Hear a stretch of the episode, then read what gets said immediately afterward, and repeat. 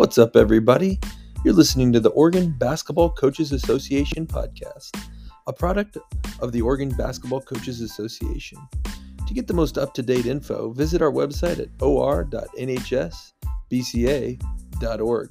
Enjoy.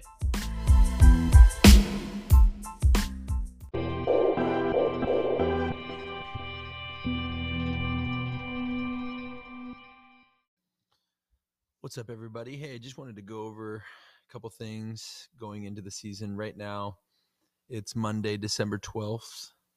And, you know, a lot of people go through the season. Um, they've gone through their preseason stuff, they've gone through um, a few games in the season, and they're kind of getting an idea of who their players are, what the identity of their team might be, um, what's working, what's not what needs to be changed, what needs to stay the same, what roles need to be defined, what problems there may be. All those things are going through your mind as a coach. And I think right now it would be a great time to just kind of go through my mindset or, you know, an experienced coach's mindset at this point in the season right now normally you got about four to seven games under your belt. So you, you're somewhere between a fourth and you know a fifth to a, a fourth of the way through your season. And with that being said there's not much more time to go. And really i'd say the next two weeks are the best opportunity for you to kind of change the way your season is going. And if you don't change it now, you'll get on that treadmill of league play and it'll be too late to do anything. I've always liked to use this time to really go through almost a second boot camp or a second um, preseason camp to restructure what the identity of the team is, or just to reaffirm what the identity of the team is. Because you come into the preseason and you kind of have an idea.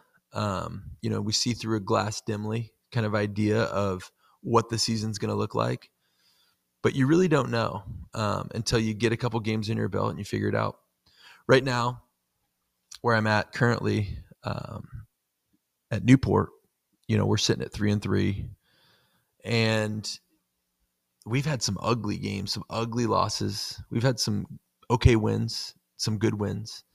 And it's really a good place for us to just take a take a step back, watch a bunch of film and say, okay, what things need to be addressed? What things do we need to um, reteach? What things do we need to just cement because we're doing them so well?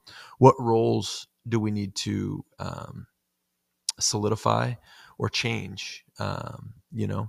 And one thing that comes to my mind especially about roles is it just reminds me that you know you don't want to put um, i'd say labels or roles or expectations on a kid especially too soon. Because sometimes you'll put a, a, a, thought process on a kid that you know maybe limits him or her and they could maybe help you. But you've in your own mind as a coach you've seen some things in practice and you're not malleable in your thought process and you're allowing that to influence what uh, might be something that helps your team. Might be a role player might be a big time player but you've kind of already solidified in your mind this is who this kid is and maybe they're proving you wrong in their play, maybe in their limited minutes um, or in practice, and you're just not seeing it. And I think sometimes we need to step back as coaches and we need to just constantly reevaluate what's going on to maximize what our team can be. And I think that's, I mean, that's what we see, uh, you know, a lot with personal growth is there needs to be constant, a constant feedback loop where you're evaluating yourself and thinking and just having a good ability to um, you know just self-assess how am i doing? How are we doing? How's it going? Because i think what happens is a lot of times coaches think they've got it figured out early in the season or in the preseason and then they just roll with it and they're just stubborn and they just stick it out and those kids never get to blossom or the team never gets to blossom quite like they should and I, I'm always a proponent of instead of being the Titanic, be you know a, a, nimble speedboat, you know, where you can quickly shift gears if you need to, and that goes with players too. I think sometimes what I see is you know coaches um, or teams they'll stick with uh, a certain situation, maybe to their hurt, and I know that there's a lot of politics, there's a lot of feelings and different things, and there's a lot of dynamics involved with that, but you know what's the most fair thing for your kids? What's the most fair thing to your team?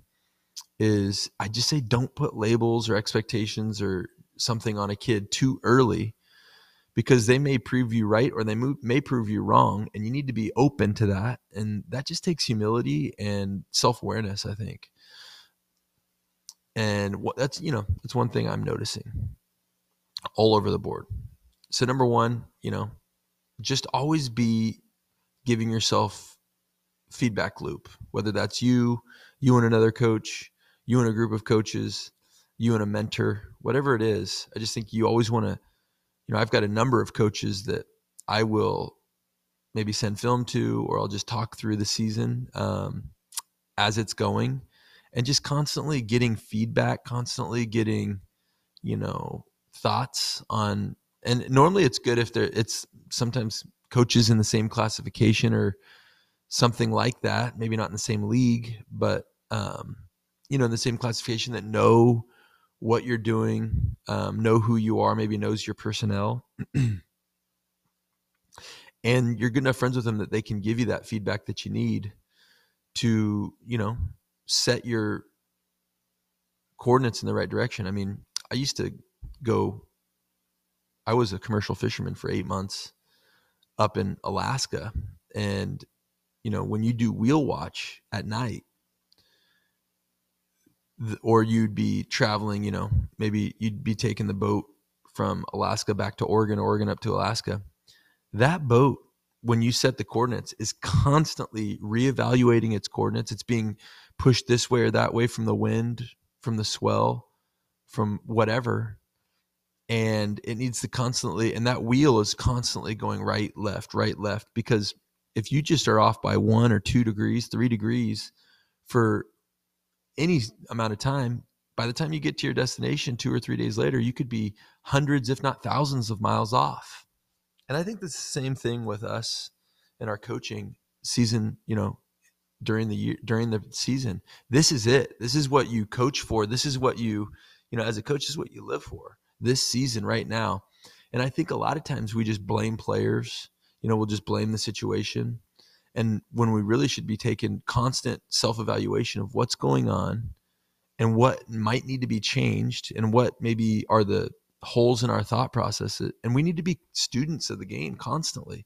You know, I love watching film, taking notes of the games, and just being like, man, I, I I tend to make up drills like okay that situation has to change. We got to we got to do a drill to work on that specific situation. And I know a lot of coaches they'll just you know okay we're just to do the same practice plan or the same you know drills that we always do. And I'm a proponent of why don't you look at what the holes are in your team and what you're trying to accomplish? First of all is your game plan and your scheme is that what you want to do? And second of all if it is are there some holes and some things that maybe your drills don't teach and you need to reteach those fundamentals in a different way? Maybe make up a drill or get a drill from somebody else that will help you in that whatever it is. Um, and going back to you know just players and there may be players that you thought you know this guy's this good or this guy's this and then over the course of a season you look at their statistics you look at their play and you're like man maybe this guy isn't the guy that i thought he was and making those changes even though it might be hard on the kid it might be hard on the team um, sometimes those changes need to happen and i just i encourage coaches to in a very thoughtful, wise way make changes that need to be made. And maybe they can be done slowly, maybe they need to be done very quickly, you know, but if it's going to help you in your program, it might be smart to do. You know, we're early in the season, and uh, there's a, a, number of teams that are very good. Um, you know, we're coaching at the 4A level. You know, I talked to coaches at the 1A, 2A, 3A, um, all the way up. And I just, I, I think I, the season, the cool thing about basketball and basketball season is, and really everything is, you know, the hope is right now in the season, hope is not lost no matter what. And I think, you know, I, I just got we're going to be talking to Jeff Clark. And one thing that I love that he said is, Hey, our goal is to be playing on Saturday for a trophy at the state tournament in Pendleton. And I mean, in 2A, you know, that is the goal. And only six teams get to do that at every classification to be playing on Saturday, the last day of the season. And, you know, when you've got 41 teams in 4A or, you know, in 1A, it's a lot more teams. There's like 70 or 80 teams in 1A. 2A, 3A, 4A, 5A. I think they're all similar, right around, you know, the 30 to 40 teams in in the classification. To be in that top 6, I think that's a great goal. You know, to be there. I think a lot of teams are like state championship or bust, which I get it. I've been on that grind. I've been on that quest and I've been on that hilltop and it's great and it's a it's a wonderful feeling and you know, it's a great memory. But it's not sustainable to do that um, every year. It's not sustainable maybe to do it any year for a lot of teams, for a lot of programs. So how can you be successful? How can you be accomplished? How can you have the right mindset and the right goal set if maybe you can't win a state championship? Like there's no way you could run the same season over. You could run the 2022-23 season over 1 million times be Doctor Strange and see every single opportunity and not one chance do you have in winning a state championship. Well, what can you do? Like, what's a realistic goal? Is it making the league playoffs? Is it making you know the playing around? Is it making the state playoffs? Is it make just getting a chance to get to the state tournament? Uh, you know, I've done all of those things. I, as a head coach, I've you know, one league had home playoff games to get to state, lost. Had home playoff game, had away playoff games to get to state, lost. Had home playoff games to get to state and won, gone two and out at state. You know, gone to state and done very well, gotten trophies. You know, third place, second place, first place. It's great, but it's not realistic to have those types of seasons all, every year. So, one thing I think that's very important is creating realistic goals for your team and then creating a, a plan to get there and then being able to shift those goals if you need to and so just in order so you don't lose hope because i think that's the big thing you know is as a coach during the season number one you don't want to create a situation where your players have lost hope, whether it's for them, for them, their their own goals. And I think, you know, one one question I'd ask my players before the season is, what are you going to do when you don't get what you want?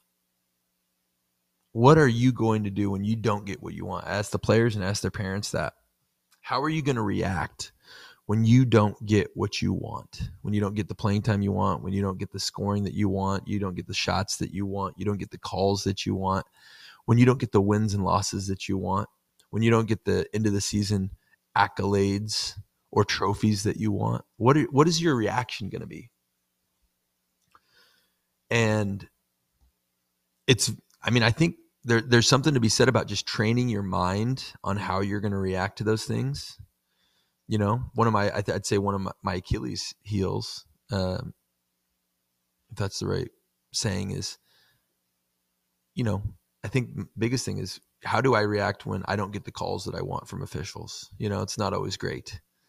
And but when I train my mind, um, okay, I might not get a good call. How's that gonna? How am I gonna react?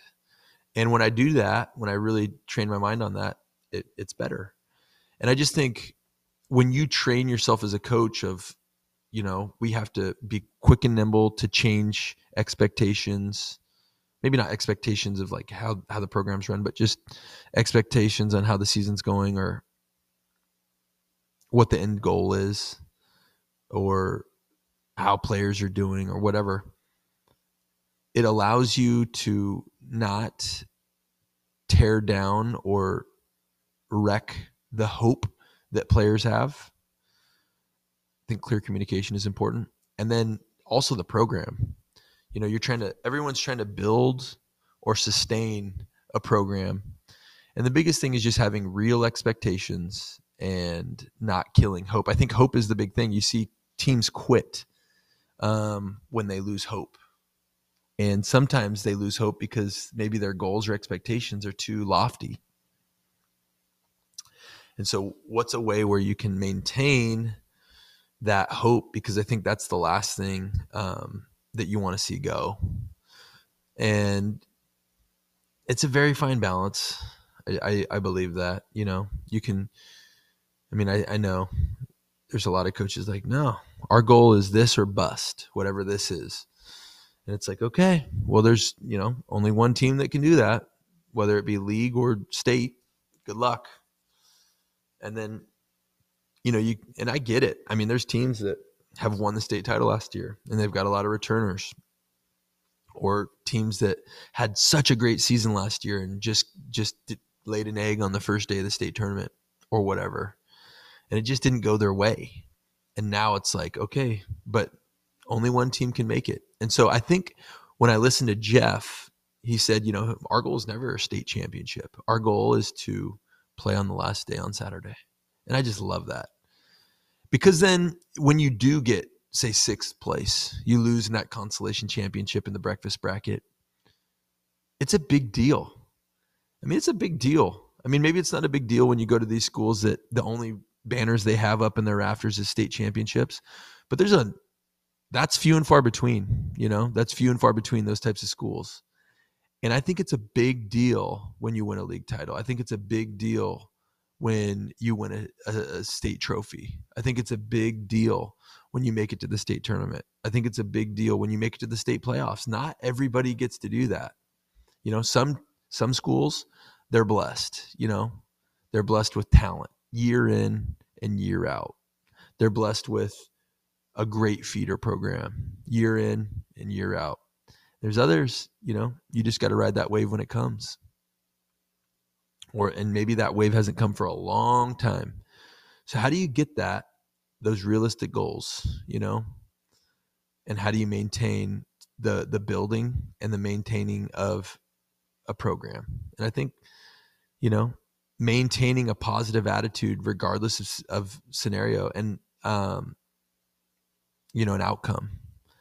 And glorifying process, glorifying growth, and glorifying, um, you know, and the reason I'm saying this is because as on a run that I've had, um, you know, I was blessed with a lot of good players, and it was awesome to be, you know, that top dog to come to the gym, and you're going to win a lot of these games and I've seen I've seen both types of programs that aren't doing well. You know, I've seen those teams that they lose with no fight. They lose with no grit. They lose at every aspect. The coach has lost the team. The coach's attitude towards the team is completely lost. It's gone. It's over. Done. And then I've also seen times where there's a losing program and they're winning, even though they're losing, because that coach has created a culture of growth. You know, maybe they lose by 20 or maybe they lose by 30 or whatever. But the feel and the culture of the program is just awesome. And I love shaking the hands of those coaches after the game. It's like, man, you're doing it right. I want to encourage you because you maybe you're not winning, but you are winning. And let's just be real. Not everyone's going to win all the time in life. We're we're building we're building men and women of character that are going to have L's. And we have to teach those things. We have to teach that that grit and that tenacity and that will to continue to grind day in and day out the the people that want to fall in love with the walk rather than the destination because those people that love to walk they're going to go a lot further than the people that just want to get to the destination it's just how it is because they love the walk they love the daily grind and i think that's the biggest thing coming away from talking to jeff which you'll hear in a bit is just you got to just keep going man just keep going. We're trying to build people that are great people. So I encourage you guys. Thanks for listening. I hope you enjoy this conversation with Jeff Clark. And again, keep grinding.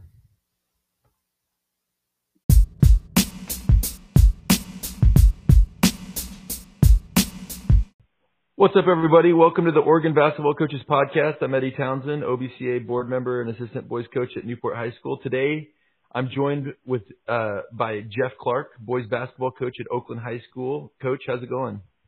It's going good, Eddie. It's going real good. Good.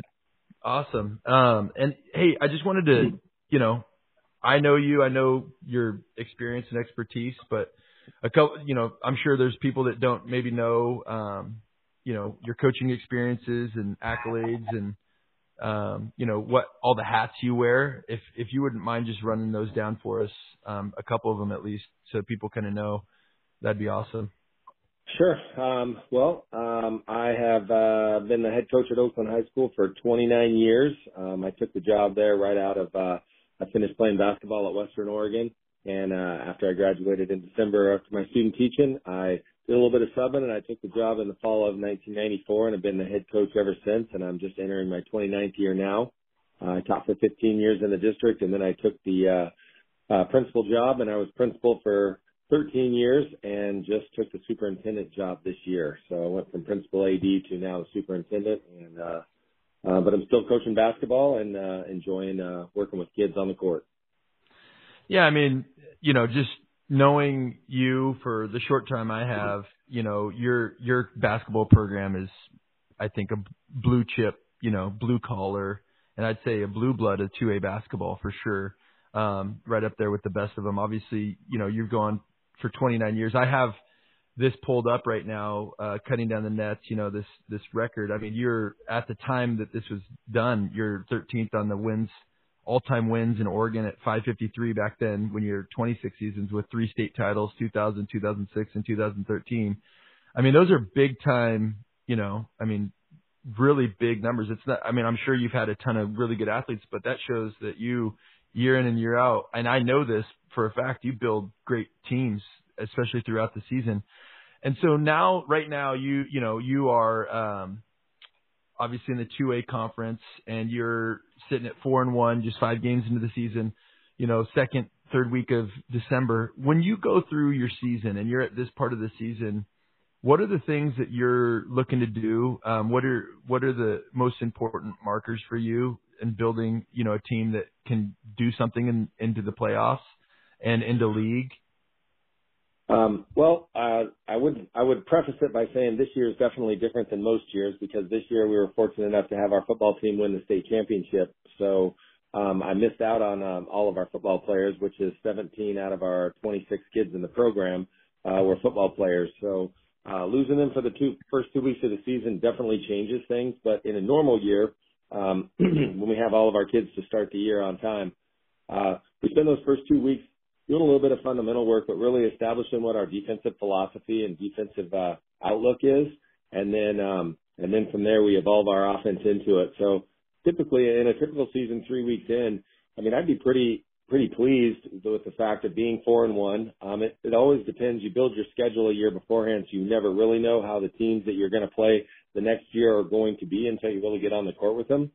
But I think for us, um, going beyond the wins and losses at this, uh, you know, two and a half week mark of the games, uh, we really want to look at and see how we're doing defensively, how our identity is starting to develop there, um, and then how we're starting to gel uh, with our chemistry as a team on the offensive end. Um, you know, it's always at the two A level. Um, you know, you have a, a lot of turnover, and your numbers, the numbers game is always really important. So we lost six seniors last year. Three of them were starters. So trying to um, fit everyone into their new roles and get those roles established across the board. Um, and trying to decide, you know, who's going to do your scoring, who's going to do your uh, uh, the dirty work, who's going to do all of those different things as they start to, uh, to evolve into that and and learn to play together as a group. So we try and look at all of those things, which are, you know, not not quite as black and white as just wins and losses or you know points points scored and points given up. So kind of looking at the at the long game a little bit um, uh, with what our preseason games are. And so obviously you seem to always know kind of who is in your league and what they're doing, and you seem to be really well prepared every time you go up against a league opponent. At this time of the season, um, what would you say is the most important thing when you're thinking about here comes league in a couple weeks and we got to be locked in for that? What what are things that you're doing to prepare for those those games? Well, I think it's a combination. I mean, I've always uh, um, ran with the idea of we we need to do what we do really well and then we're going to make some minor adjustments against uh, for who we're playing against and what they do. But we have to be able to establish our identity and know what we do and what we're going to do well and, and how the best way to accomplish our own goals are um, of what we want to do out on the court. Um, but you really start your scouting and putting together your paperwork of what what your other teams bring to the table. Um, it's hard harder this year with uh, we're start of a four year time block, so we have a brand new league with uh, and, um, you know, we're in the middle of OSAA's experiment with big leagues. So we have 12 teams in our league, uh, which is a whole, uh, uh, new, different animal to try and work with. Um, but I think you kind of going in based on what they, what teams had last year, what they're bringing back. Um, obviously not knowing who, who's going to transfer where and, and what other teams are going to, um, pop in with some new players. But I think you, you kind of have those, uh, um, identities established already, and then you either got to get out on the road and, and um, and scout, and that's that's part of the old school part of me. Like to be out on the road. I really like to see a team with my own eyes as opposed to watching them on film. Um, but unfortunately, with the extra responsibilities in school and all of those things that I've taken on there, has uh, limited my ability to get out um, out on the road and scout as much. But start doing that work and talking to other coaches. It's always important to have a good relationship with other coaches and um, you know, be willing to share your knowledge, but also be willing to hopefully get some of their knowledge as far as uh, experiences in playing against other teams in your league. That's great stuff. So, I mean, you you with 29 years of experience, you've kind of seen the evolution of basketball as we've gone from one era to the next, and now we're going into another era of Oregon basketball with the shot clock. What are your thoughts? I mean, you have um, a very unique, I, I would say, honestly, you know, and I would just say that you, I, when I think of some of the toughest teams in 2A basketball, or really any any division, any classification, I'm going to put Oakland in my top three. I would say year in and year out. Doesn't matter the caliber of players. You guys are just tough. The way that you play, I love it. I love the way that you play defense, um, and really the the discipline that I see that you progress in on offense every year. When you're doing that, I mean, right now and in years past in Oregon, it's it's been something that you can do. Going forward into a shot clock era in Oregon basketball, what are your thoughts moving forward? I mean, obviously 2A didn't vote very highly for that. They didn't really like that idea of going into the shot clock. What are your thoughts on it and how do you prepare for it going forward? Well, um, I have not made it a secret. I am not a fan of the shot clock. I do not think that it belongs in high school basketball. Um, uh, there's a lot of reasons that I believe that, and um, but you know uh, the game changes, and you got to roll with the changes. Um, some of the reasons that I don't agree with it is I think um, two two big uh, things step out there. One, I think that uh, the score disparities that we have already in basketball are too large. Um, I don't think we have enough coaches that know how to to uh, um, to manage a, a really good team that is blowing out a really bad team because there are some you know, to programs that are struggling out there, and we should not be seeing 75 point uh, point spreads. And I think the shot clock is going to make that worse. Um, so for one, I think that's that's one of my main reasons why I have a problem with it. The second reason is uh, the shot clock changes the um, uh, it it widens the gap between the haves and the have-nots. I mean the the under um, you know under talented team that's going out there to play the big dogs that are that got you know that are great at all five positions and so forth. Shot clock makes it a lot tougher for that team that's just not quite as good to get that win. I mean you can play 28 minutes of great basketball and, and have a 10 point lead, and with shot clock in that last four minutes, you can easily uh, um, to lose that lead with all those possessions. And and I've never ever been one in all of my career to pull it out and run four corners and stall. Um, but I mean, clock management's important, and if you've got a lead and with a minute and a half to go and got a five point lead, you're going to spread it a little bit and just not really spread it, but be patient and make teams chase you down. Um, but that being said, shot clock's coming in next year, so things change. Um, changes a little bit for our for our program in the sense of we'll probably have to mix some things up defensively. I think that uh, you'll see a lot more quick hitters on offense that you're going to have to be prepared to uh, defend. So I think we'll end up. Um, I mean, I hate to say this, and anybody that's played against me a lot would would probably cringe when I said it, but we might play a little bit more zone. We might throw uh, uh, throw some other things in to mix it up a little bit uh, defensively because I think your whole philosophy's got to be you got to you got to chop 10 or 15 seconds off the shot clock with the other team trying to figure out what you're in and how to attack it um, to really uh, um, to to cut down on their good shots. But I mean that that's my third uh, issue with the shot clock is that I mean we have enough bad shots in basketball right now, so having a shot clock with um, teams having to go up against the end of it and take even more bad shots is going to be painful to watch in some in some cases. I understand that. And so when you talk about um, you know, you're you're a proponent of man-to-man defense, and I think you want run some of the best man-to-man there is.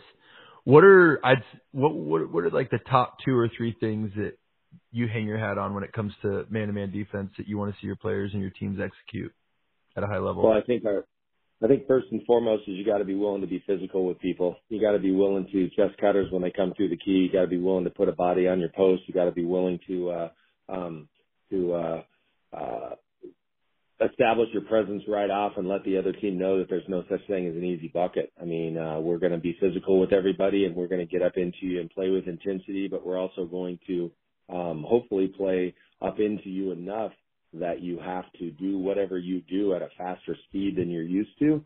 And then we hope that we that our rotations are there, coming from the right spots uh, on the um, at the point of attack as well as on the backside to uh, force you into some either mistakes and or some bad shots.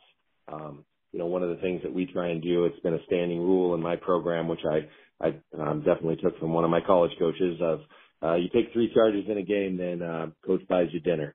Um, and that has not happened very much, but it's definitely happened a few times. So we're trying to get teams to speed up and uh, get guys in position to take a charge. And, uh, you know, also one of the lost arts in basketball, you just don't see that very much. Um, but we want to get teams to play a little faster than they want to. And, um, just kind of be on their heels a little bit about how physical our game's going to be. So when it comes to taking charges, what are some things that you do in practice, drill wise, or do you just talk about it, or are there some drills that you do to kind of build that concept of we're taking charges? If somebody's coming into the key or coming down the lane, we're going to take that charge. Well, it's changed a little bit. You know, when I first started in the first eight or ten years, we had quite a long list of drills that we did where we did a lot of taking charges in practice, but um, kind of a different uh, different mindset now. We don't do that quite as much. Um, we we do some basics on teaching them how to take a charge, proper techniques in taking charges, and then from there we talk more about in our rotations you're going to be in this spot. So we don't do as much taking actual full speed charges in games as we used to, or I mean in practice, excuse me, as that we used to. Um, but we uh, we break down on the proper way to take a charge, and then the proper ways defensively to to set up the opportunities to take charges. So you had uh, a, a team back in, I believe it was 2000. They went 30 and 0, if I'm correct, and won the state title. Yep. And then you kept going. I mean, how when you talk about that team and you bring that, I'm sure you got. I know you have brackets up and you got different things up in your gym. When you talk about that team with ladder teams after that, what are some of the key elements of that team and your other state championship teams when it comes to defense and when it comes to just execution and how they played? Well, there's no question. Uh, we've had some great teams go through Oakland. Uh, we have been, I've been blessed with some great assistant coaches that have helped me, uh, um, establish our uh, program and continue to run that. But, uh, we've definitely had some great players and I was so young when we won it in 2000. I mean, that was only my sixth year. Uh, I was barely, I think I barely turned 30 that year and, and, uh, I just didn't, um, I didn't truly understand and realize how good we were I mean, we had four kids on that team that all could have averaged 25 a game um, on their own, and they they played great as a group. Uh, they played lockdown defense, had three perimeter guards that just had off the charts uh, um, basketball IQs, and it had a six seven post um, that was really good at both ends of the floor, and then another six four post that just played his role, you know, defensively and knocking down shots. A couple guys off the bench, and it was it was really an impressive group that we really um, as coaches at the time had no idea just how good they were. Um, we'd never, you know, we'd been to the state tournament the last two years, uh, previously and we'd ran into the Knappa teams with Brian Jackson and, and Mike Oakley that were just off the charts good. And, and so, uh, we'd had a taste of that success, but it had came up short. So getting there and getting to that championship really set the tone and, and defensively, I mean, they just all were willing to stick their nose in there and, you just weren't scoring on us. I mean, we went through that those four games at the state tournament. Um, it was when it was still a bracket of 16, uh, and we we held our teams on average of those four games under 30 points, and that was Knappa, Eastland Christian, Corbett, St. Mary's. Those were good teams, and yeah. we held them under 30 points a game on average. And and then I was fortunate enough to bring uh, those our two guards, Blaine Bartholomew and Jordan Humphreys, uh, were juniors, and Nathan Chartier, our foreman. Those three guys came back the next year um, mm-hmm. as seniors, and we just had some role players that fit in with them, and they just, uh, you know, things clicked. We got we got lucky, uh, you know, in a couple got a couple breaks down at Days Creek, uh, um, uh, late game run uh, to win that when we were down, and then Gold Beach when we set the state record uh, of uh, 48 um, when our or, yeah 48 and down there was pretty just a, a good run of um, things went our way, and and the kids just did a did a great job. And but again, defensively it was just that was other world defense. I mean, we just really got up into people at the point of attack, and, and teams really struggled to bring it up and bring it up the floor against us in the full court, let alone um, score much in the half court. And you know, uh, p- some people that don't know, maybe in the higher classifications, I never got to bring, and you know, maybe this is a good thing. I never brought a team down to Oakland to play, but from what I've heard, Oakland is the toughest place to play in the state. What does it take to build a culture at your school to where when people come to your gym, it's nearly impossible to win?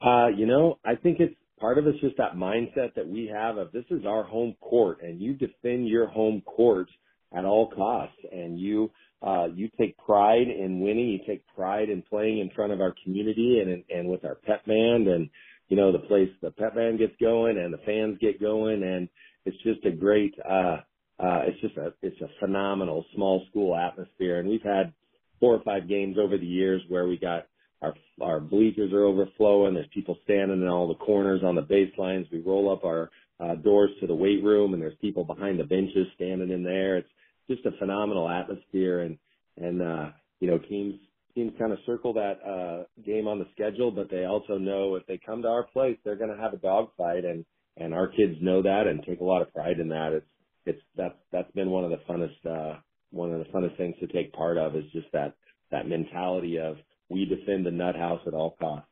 I love that. And so you guys you guys have um you know, you guys have obviously played at an extremely high level. I mean, you're at, through the year 2020, your winning percentage was 78%, which is unreal. It's off the charts, especially compared to a lot of coaches in state history.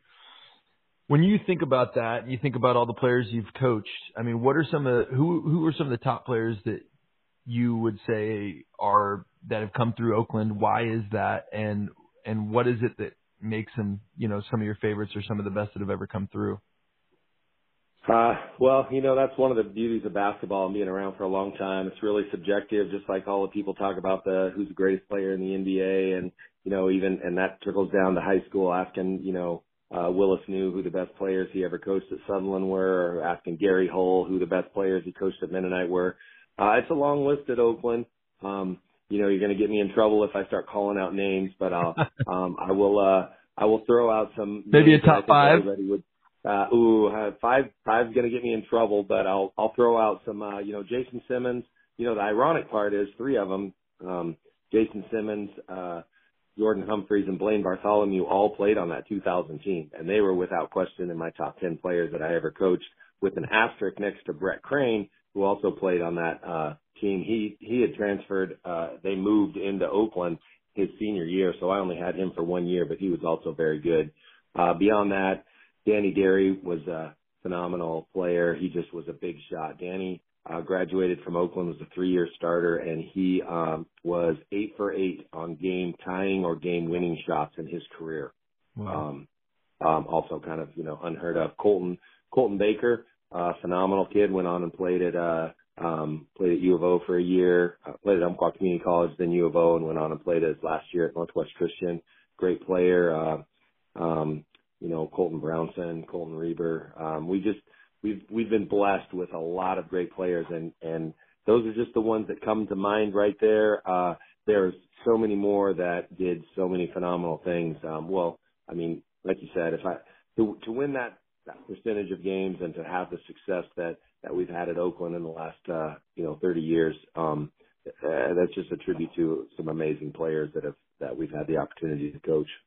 Yeah, it's really unprecedented. When I, I'm looking up and down this list, I mean, if you keep it going, you're going to climb pretty quickly. Um, and so, you know, you talked. You've had so many good players, and obviously, with so many good players, you're going to have, you know, a lot of guys that might have expectations that aren't realistic and you know you're going through a season and maybe you have a kid that doesn't quite know his role but he's a good player maybe he's not uh, he might be a bench warmer he might be a fifth guy you know a fifth starter or something when it comes to that what do you do with players you know of your experience as a head coach what do you do uh, just realigning roles and expectations because you mentioned earlier you said you know we're just kind of learning our roles where you, you just won the state title for football so you've got a bunch of winners and, you know, a lot of kids, you got 11 kids on the football field at one time, five only in basketball. So when they come into basketball season, you got 17 of those kids. I mean, how do you work those roles and responsibilities? And you're going to disappoint some people. How do you do that and still keep a cohesive winning program?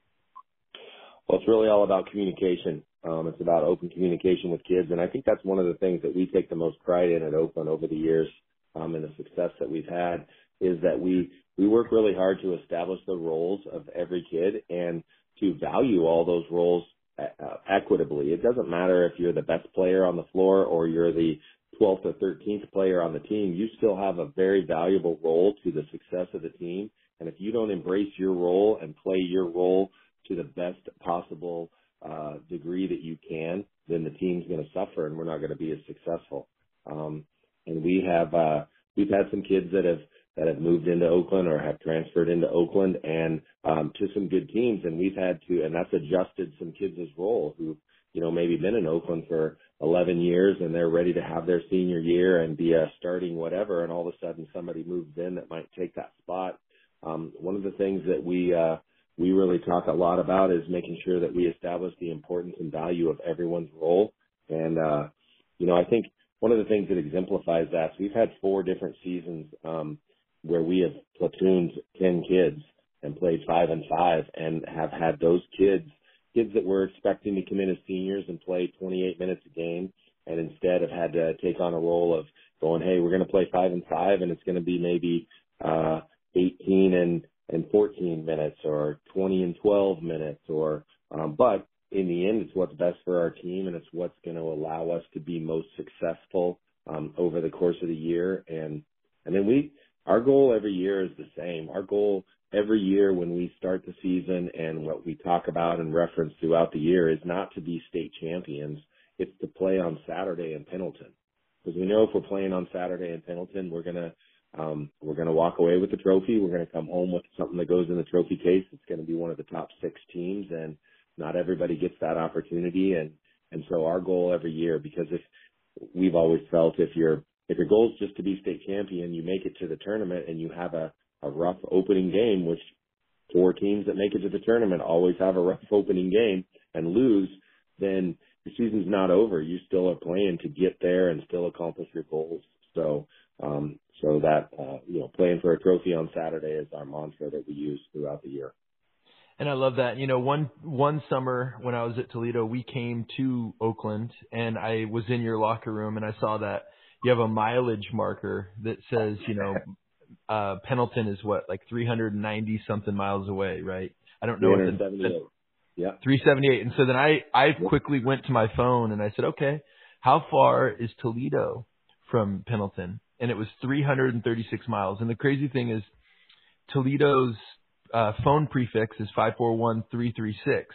That's all the phone numbers there. And so I said, this is amazing. So I started making that a mantra, like PDT 336, like we're getting the, you know, and so I take, I, I really do appreciate you and your program. I think, I mean, you maybe didn't know it, but you definitely inspired me when I was at Toledo and a lot of things we did. So I, I just want you to know I appreciate that. And, you know, it's, uh, it's, it's really inspiring to see what you've done at Oakland and just all that. And one thing I wanted to ask you is, you know, you played a lot of 2A basketball. You've had a lot of different rivals. I, I wanted to know who would you say uh, over your 29 years are like your top three rivals in 2A basketball over the years as a coach?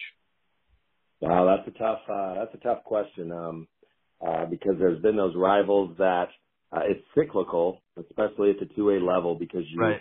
so many programs are you know, up and down, um, programs that have a four or five year great, great run of kids and then they kind of drop off and they really struggle for a long time and then kind of come back into it. And, and, um, and the landscape of 2A changed so much in 2006 when they changed it from, um, four classifications to six. We went from 82 teams in, in 2A down to 40-ish, 41-ish teams.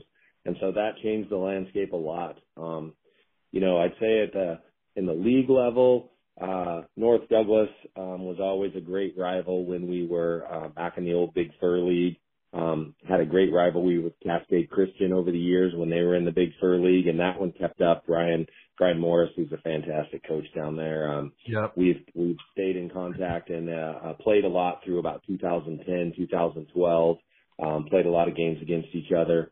Um, Gold Beach, when they first dropped down in 1999, uh, they came into the Big Sur League, and uh, Glenn Litteral was their head coach. He's one of the best coaches I've ever coached against. Uh, he just he just prepped so well, and and um, so uh, that was a great rivalry for a long time. We had a great rivalry with Bandon um, in 04. Our our um, you know Ernest Garrett, one of our top guys off that 04 team, uh, his family moved to Bandon, and so we got to compete against him in the next two years, 05 and 06.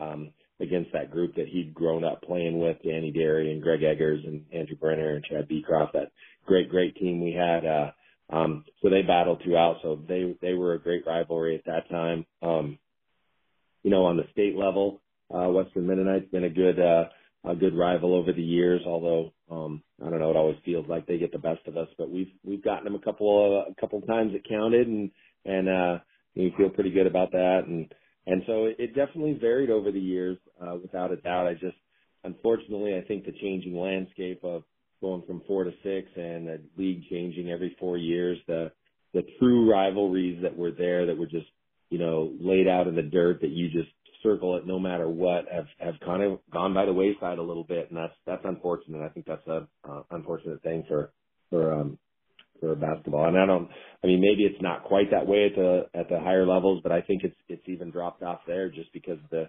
changing leagues and the um, the floating between classifications of schools. So when you, you know, I just want to ask you about that. When when we're you're you've been one of the higher ups when it comes to, you know, you're a part of the decision making process at the OSAA level, being a principal, and now being a superintendent, being an AD for years. What is it that you think uh, the OSAA might, you know, benefit from doing more or less of to help, especially basketball in the state of Oregon? Well, I think that uh, two things come to mind. Um, one of which is I don't believe that Oregon. I believe Oregon is too small of a state to have six classifications. I think six is too many. Um, at minimum, we need to go back to five.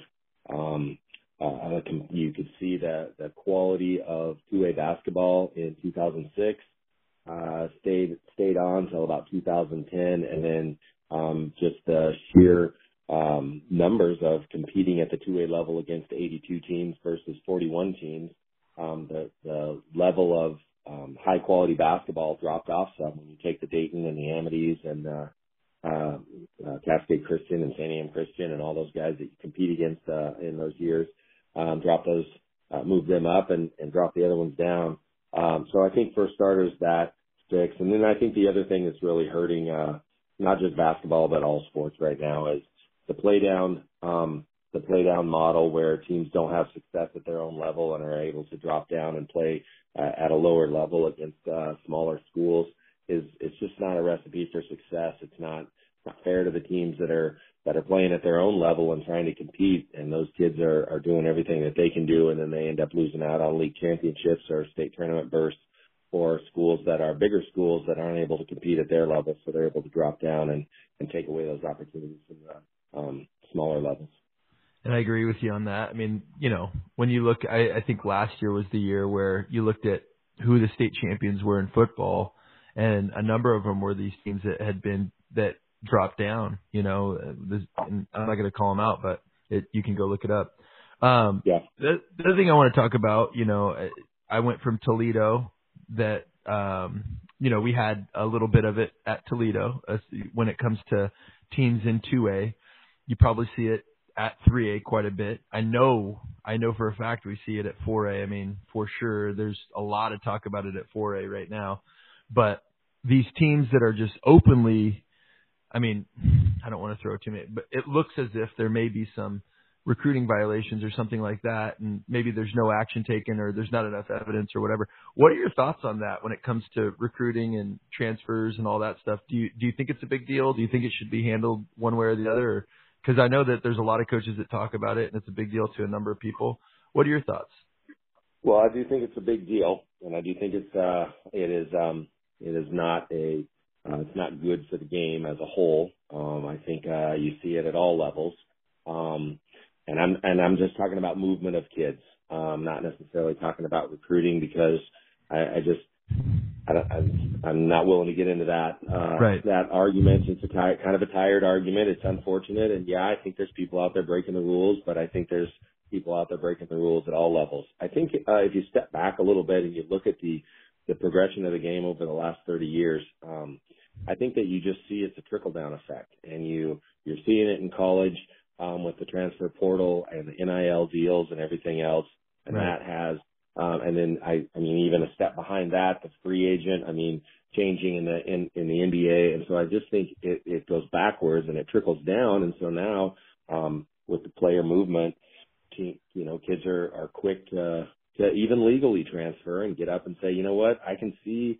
the writing on the wall and my, my team's not going to be very good or, you know, maybe I'm to, maybe 500 is going to be about the best we're going to be. But if I pick up and go over here, um, I can play on this team and, you know, we got a chance to make a run at the state tournament and maybe make a run at a title. And I think that that, that player movement has been there all along, but it has definitely gotten easier over the years, um, to, uh, for, for players to move from one group to the other. And, and, um, and I think there's, there's merit to the age old debate. Public versus private is not a level playing field. Um, and it's, it's difficult to, uh, you know, be a part of, but, I also feel like you can spend all your time whining about all that, or you can just go, you know what, these are the kids I got. We're going to go into a bat into battle as best we can, and we're going to um, we're going to commit to doing what we do as good as we can do. We're going to take all on all comers and not not look for excuses beforehand and say, you know, ah, well, if we lose, you know, it's not fair because they recruited their team or this, that, or the other. Hey, we're just going to go out and give everything we got and bust our tails and and see how it plays out and I love that mindset. And that's, I mean, that's all you can do, right? You just go out there and yep. convince your your your guys that it, it doesn't matter. Um, so when you talk about some of the most, you've you've obviously coached, you know, almost near a thousand games at Oakland. Um, when it comes to that, are there a couple games that are just the most memorable games that when I say, hey, what are the best games or the most memorable games you can come at? What are those for you? Who was the opponent? What was the result? I mean, how what what are some of the things that bring back bring back that nostalgic moment for you? Uh, boy, there's a lot of them. Um, you know, uh, that 2000 season, obviously going undefeated against some uh, real heavyweights that year, um, was was big. That that was a funny year because at the state tournament that year, three teams came to the state tournament undefeated. Eastern Really? Christian, led by uh, J.D. Hill and Kyle Cowan, was undefeated. JD. Um, Okay. yeah, and he was a beast. That would have been his, uh, I want to say sophomore year. Could have been his junior, but I think it was his sophomore year. So And just pause on that. How good was JD when he was in high school? He was tough. Yeah, he was a player. I mean, he was the tough in the matchup because he was about six, about six four, six five ish. He could shoot the three, he could put it on the floor. Uh, he was big enough to take. He didn't always like, at least in his younger time, when we played him as a freshman and a sophomore. Um, he didn't love to go into the post, but if he did go into the post, he was pretty solid at uh, um, at uh, taking it. They were they were tough though. Kyle Cowan was a phenomenal point guard as well. Uh, just a they that was a loaded team. That was a good that was a great win for us. Um, getting them, we played them in the semis, and Culver came in that year, uh, led by the Macy kids, and uh, um, Kurt Shelley was our head coach at that time, young Kurt Shelley. Um, they were also undefeated. They lost a tough one. I think they lost their opener maybe to Knappa. Um, so uh, I think the t- times of the state tournament. I mean, I can't I can't uh, deny that one of the best games, most memorable um, from a fan and a coaching perspective, uh, the state championship game in '06, uh, playing against Santiam Christian. Um, they were they were very good, and uh, we trailed most of the game and hit a three at the buzzer. Greg Eggers hit a clutch three off a side out of bounds play um, at the buzzer to send it to overtime, and we end up winning in double overtime um, against a stack. I mean, Santiam Christian was so good that year. And as Um, you talk, I just there's things that come up in my mind. You know, when I because I I've watched a ton of games um, and watch you guys watch you coach. I mean, especially in the state tournament, you just have a knack with your team that you just stick close. You know, maybe yeah. you're you're overmatched. You know, I remember um, there there's a number of games, and even in some of the games you lost, you just kind of keep it close. You keep working, you keep grinding, and sometimes you you just bust through and you win those tough games. What is it about you, and what is it about the message and the culture that you're sending to your kids that just creates that that will to win and that fight in your teams? Well, it's just that mindset of you just can't give up. I mean, basketball is just an extension of life and we don't, we don't want our kids ever to give up in life. And if you're really going to find that success, you just got to be willing to dig down deep when it's hard, when it's tough, when you're trailing, when the guy just keeps getting by you. Someone's got to come over and take a charge. Someone's got to pick your, pick your teammate up. Just those little things. And that's really, we don't, I mean, I'd love to go into the state tournament and blow everybody out by 30, but that's just not how it works. Uh, you know, you got to grind it out. You got to be able to stay within striking distance. And I mean, really the fourth quarter of a state tournament game, that's just like, that's just like the best place in the world. I Is there a better is there a better situation? So I have a memory of mine. Uh, the year before we won the state title, we were playing uh, Western Christian, who's used to be Western Mennonite, and we just got homered. I mean, my I, I felt like we and we were down like the whole game. My best player got fouled out in the third quarter, and we made a run. We were coming back, and we cut it to like six. They called a timeout, and I look up in the stands, and I just see you chuckling. I, I you probably don't remember this, but it just is like you know. I'm I'm feeling like we're kind of we're just battling with these guys, and it's a Jeff Clark moment, and you're just it's like you know I'm yelling at the t- the guys in the in the huddle, just like we got this, and I I just happened to glance up, and you're just kind of chuckling at me, so just it made me think like he must do this. He just gets into his guys, and they have this this level of belief in what he's saying, and they just buy into it, and they do it, and they perform it. I see it year in and year out with your guys, and I just think it's impressive. So, you know, moving on from that, so you you you were going on. You, you got the 06 game. What's one more game that is like this is one of the most memorable games that I can remember as a coach um, through the years? Well, I'm going to give you three of them because uh, just kind of how that played out. Um, Yeah. in that 06 season when we won the state championship, the game before that, uh, when we were not the game before because we went on quite a run. I, I, I'd be remiss if I didn't call out the Salem Academy game, the game to go to Pendleton because that group in 06 was such a special group. As sophomores in 04, most of them started and we had Ernest Garrett that ended up leaving and going to Bandon. Um, we went 22 and 1 that year in the regular season. The only loss was a four overtime loss to Harrisburg on the road, who finished fourth that year. Um, we lost to St. Mary's in the game to go to Pendleton.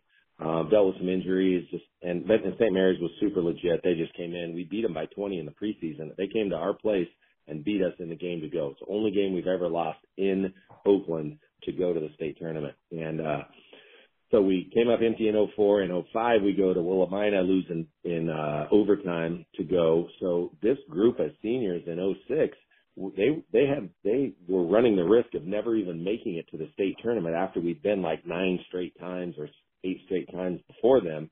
Wow. And so it was a big deal. And we went to Salem at we it was they went back to 16. We lost uh, or we beat Lost River at our place in the first round, and then we had to go to Salem Academy with uh um with uh Pete Potloff and uh man the Wizard. I think that was his name. Super great ball handler, just a phenomenal oh, player. The professor. The professor, there you go, not the wizard. yes. Uh, so we're playing those guys on the road and we're down, I think we're down, uh, 13 in the third quarter and down eight at the end of the third. And, um, Danny Derry hits a shot at the, um, at the baseline with about eight seconds to go, take the lead. And then we had two fouls to give. And anyway, we get that game and, uh, that kind of propelled us. But I wasn't even going to mention that game. The, the early that season we played Bandon against Ernest after he'd left and went over there and Bandon was loaded, super talented group. Um, we went to, to Bandon and got beat and so they came to our place and the place was just packed, total Oakland nut house basketball and we, we pummeled them. We beat them by 30 something, um, just dominated. That was a huge kind of a, not that we hadn't already maybe arrived ish as a program, but that was a huge stepping stone moment. Then in 2008, uh, same kind of game with North Douglas. We'd lost that team, know, went 29 and 28 and 2 on that year. Um, lost a tough one to Kennedy in the opening of the tournament, but, um, had another great game against Drain at our place. They beat us at their place and we, um, handled them pretty well at our place. And then the 2013 state championship game was just a phenomenal game that, uh, against Irrigon, they were undefeated. Uh, they were going to, um, you know, kind of take our place as that undefeated state champion at the 2A level. And, um, kind of like you said, we hung around, never, we never did lead, hung around, hung around. And, uh, Connor Dolan hits a shot in the corner with about two minutes to go to give us a one point lead. And Jeb Harper hit a bunch of free throws down the stretch and we end up getting that W against a super, super talented Irrigon team. Yeah, we and, ended up uh, playing them a couple years later and they were yeah. tough. Unfortunately, we, uh, we got them the year after in the championship somehow. I don't know with the group, um, our group in 2014, just super hard workers. We end up getting back to the championship game and they they crushed us. uh, kind of payback for that um, undefeated piece. But uh, those games, and there's so many others, but th- those games really stick out uh, um, as just just great nut house basketball. Um, it's just been such a great ride. I am so so blessed to have to be part of this program for so long and to have such a great community of Oakland and such a such a wonderful group of players. And one thing um, I'm super proud of is how many players I've had over the years that have then turned into be head coaches um, and and had success. Jordan Humphreys, uh, head coach at Roseburg High School right now. Andrew Young went through a good stretch at uh, um, at North Douglas and is uh, doing some assisting in Burns right now. Andrew Humphreys, uh, Kyle Kolmbach, that's an old school guy. Um, just guys that have have went out and either been head coaches or assistant coaches in different places. That really makes me makes me proud um, of uh, kind of feel like that's that's a, an area that I can, have been able to give back to the game and uh, you know be able to, to influence some kids that go in and, and follow their passion and do that. So um, that part I'm really proud of. That's awesome. I, I mean, I could I could keep you forever. I'm not going to. Um, I got a lot of questions, but one thing I did want to ask is, you just going to the going to right now. I know we're early in the season, um, and this kind of I wanted to do just touch base with you and then talk a little bit about 2A basketball right now. You know, right now the Valley Coast Conference your conference. You have the number one. I mean, this is very early in the season. I understand that. And there's going to be 24 games minimum in the regular season, and then you know league playoffs and state playoffs. But you got yourself at number eight, four and one. East Linn at number three, four and zero. Central Linn's three and zero.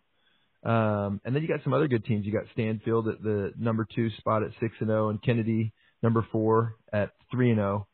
Uh, it looks like Heppner's pretty good at four and one. Salem Academy. We we played Salem Academy. They look real tough at three and one. What are your thoughts early in the season? Who do you expect? Um, you know, it's not you're not holding we're not holding you to this, but what are your what is your diag your your prognosis on two A basketball and your preview? Who do you think maybe might get to the tournament this year? Well, it's definitely early in the year, but I'll tell you, um, for our own league, um, uh, East Linn Christian is very legit. They are very, very good. Um, Jonathan has them playing at a very high level. They are uh, loaded with talent. Uh, lost a couple of seniors from last year, but had a really good JV team, and uh, they are definitely for real this year. Um, Gold Beach is also really good in our league. Um, have brought back everybody that played last year, made it to the state playoffs, and lost to a, a really good Kennedy team at home. Um, but uh, Gold Beach is also very good. Bandon uh, brings a good core back, and Central Linn also has got they got two guys that have been four year starters playing for them. So our league in itself is is pretty stacked with some pretty good teams. Um, Monroe's no pushover. There's some there's some good ones in our league. Um, and then when you go around the state, um, you know a lot of the uh, um, usual suspects. Uh, I'll tell you, I'm glad I don't play in that league that's right above us. Um, oh man, you know, that league is loaded. We just played Blank Blanchet on Friday or Saturday night in the championship of the Harrisburg tournament. Um, you know, came down from 3A last year. wasn't didn't have a ton of success um, as far as wins and losses in the 3A level last year, but they're loaded with seniors. They're super athletic. They play hard and fast. Uh, they're very good. Salem Academy is very good. Um, Kennedy is very good this year. Um, is loaded with seniors. Um, uh, Western Mennonite uh, is in that league. That's also or Western Christian. Excuse me. It'll always be Mennonite in my book. Um, yep. Uh, also very good in that league. And uh, Santiam's no pushover. They got a. Um, we played them in the tournament uh, when their point guard was a freshman, and he was he was very good then, and has just gotten better. Um, and then beyond that, uh, I mean that league is that league is stacked. Um, and then, you know, Knappa's always good. House Christian had a great run last year and, uh, they bring a good core back this year. Um, and, uh, the Eastern Oregon teams are always, there's always two or three great teams out of Eastern Oregon. Um, you know, the faces change a little bit. Um, like I said, Heppner and Stanfield are both looking pretty good early. Uh, the one thing, I don't spend too much time looking at the rankings at all until about week, uh, until about 10 or 12 games when things kind of balance out some. Yep. Um, but, uh, but I'll tell you, there's there's some good teams in the 2A level this year, so it's going to be a dogfight. And uh, I mean, you know, um, no offense to the private schools, but I always root for more public schools to get there. But but I think there's going to be quite a few private schools and uh, good publics there, so it should be some pretty good battles in Pendleton. And so when it comes to you know, I right now I'm obviously assisting at a 4A school. When it goes to all the different classifications and the different state tournaments, tell me why I'm wrong, if you can, that 2A is the best basketball playoff experience you can get. Well, um, I guess if I really go old, old school, I would say a, a better playoff experience would have been back in the old, old days when they played the, um, back when we were only four classifications and it was B, A, 2A, and 3A. So the Roseburgs and Lake Oswego's of the world were 3A and the Sutherlins of the world were 2A that 2A state tournament at the, um, which would be, you know, equitable to the 4A now, I guess. Um, when they played that at Mac Court, that was an amazing experience. Um, really? So as a, as a player, that was, that was awesome to be able to play there as a sophomore and a senior at Mac Court. And I mean, while we wouldn't sell it out, we would definitely, uh, it would be packed on the first two levels. And that was, that was a phenomenal experience. But I'll tell you what, it is hard to match the experience in, in Pendleton. Um, you know, whether it's uh whether it's an eight team tournament, so you got eight boys and eight girls with 16 teams there, or in those great uh, shortened uh, time when we had 32 teams there, it's just a phenomenal experience. The community of Pendleton just embraces the tournament, and uh, you play on the in the convention center floor, and you pack out 3,000 fans in that place, and it's on state championship night. I just send shivers up my spine just talking about it. That is the best experience. And I think part of the reason that it is such a good experience is because it's just about the right size for our classification where, you know, I've been to the 6A tournament when they're playing at UP or, uh, even the 4A, uh, when they're playing at, at Oregon State at Gill Coliseum. The, the, the, while it's great to play in venues that big, you just, you don't pack it out. And there's nothing no, no. like having 3,000 packed out fans at the convention center screaming and yelling and bands playing and it's just, it's awesome. It's such a, such a great atmosphere. And I'll be honest with you, I thought I I just don't like the situation with 4A where it's at Forest Grove High School. You know, it's just a high school. It's like, okay, we're going to you know Forest Grove High. I mean, Yeah. it'd be great to get there. I personally think on that second weekend, why not send 4A over to Pendleton? You know, Pendleton is, I think, I agree with you. They do such a good job of hosting a tournament and just boost it. It's like maybe that venue's too small, but I doubt it because, I mean, you go to Forest Grove High School, all the games except for the championship night, they're they're not. There's not that many people, you know. And it's like, hey, get there early, get a seat. Let's put 3,500 people in here and make it awesome. It's just an idea. Yeah. But but Yeah. yeah, I, I think Pendleton. I mean, there it's it's. It, I agree with you. There's nothing like it, and you know, I do want to publicly thank you. We won the state title in 2020, and uh, you were there, and you had, uh, you know, you guys were done for the most part, and you you guys, I asked you to let your band play for us in the- state tournament. We didn't have a band, and you did, and I think you're maybe one of the best. You might be the only two A school or one of you know very few that has a not just a pet band. If you haven't heard Oakland's pet band, uh, you need to go go to Pendleton or go down to Oakland and watch a game and and really experience what they do. I mean, it's just amazing. And they played for us um, for the state championship game. It was awesome, and I want to thank you for that. That was really cool of you guys, and appreciate that. Um, Yeah, well, that was that was it was good. It was good opportunity for them to show off what they do as well. And our and our pet band is amazing and uh, led by Matt Hill, but uh, and before him Lon Huckabee, and before him uh, Dennis Batson. Those guys did an amazing job, and they and it is a it is a task to take a band of 30 to 40 kids over there and um, entertain them and get them going and, and have them playing at a high level. But they they do a phenomenal job, and it definitely adds to the atmosphere. It's so good. Well, um, you know, Jeff, I appreciate you coming on with such late notice. Uh, you know, I'm rooting for you. I, I I hope you guys have a great season, get a shot at winning another state title, or at least getting a trophy, like you said, on Saturday night or Saturday, um, the last day of the season. And um, you know, I, I want to encourage everybody go check out an Oakland game. Go see, you know, what I'd say is a, a blue chip program um, in Oregon uh, for any classification. Go check it out. So thank you for coming on. We just want to thank you for that, and um, yeah, th- good luck. Well, thanks for having me. And I would be remiss if I didn't say that that uh, opening game in 2018 wasn't a very memorable game. When you, uh, I think you pretty much had the bulk of the team that you won it with two years later when they were young as freshmen, and we had a, a pretty senior dominated team. That's just that was great basketball, and and uh, I just would say without question, I- it's been an honor to me to be able to um, to coach at the high school level and uh, to influence as many kids' lives as I have. And I and I I would be remiss if I did not take the time to uh, send out a huge thank you to Willis New, who was my high school coach that um, that uh, took me off the scrap heap when I was in middle school and turned me into a basketball player with a lot of hard work and effort and patience.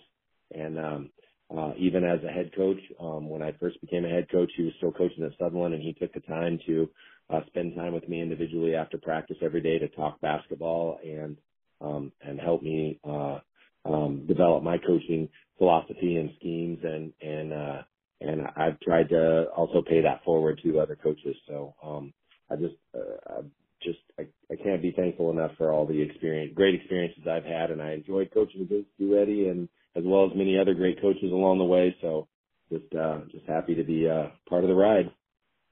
That's awesome. Thank you so much. Well, everyone, I hope you enjoyed that conversation with Jeff Clark about his adventures in coaching and, and life. Uh, tune in next week as we talk to Dayton High Coach Ron Hop and go over the 3A level. Until next time, keep grinding.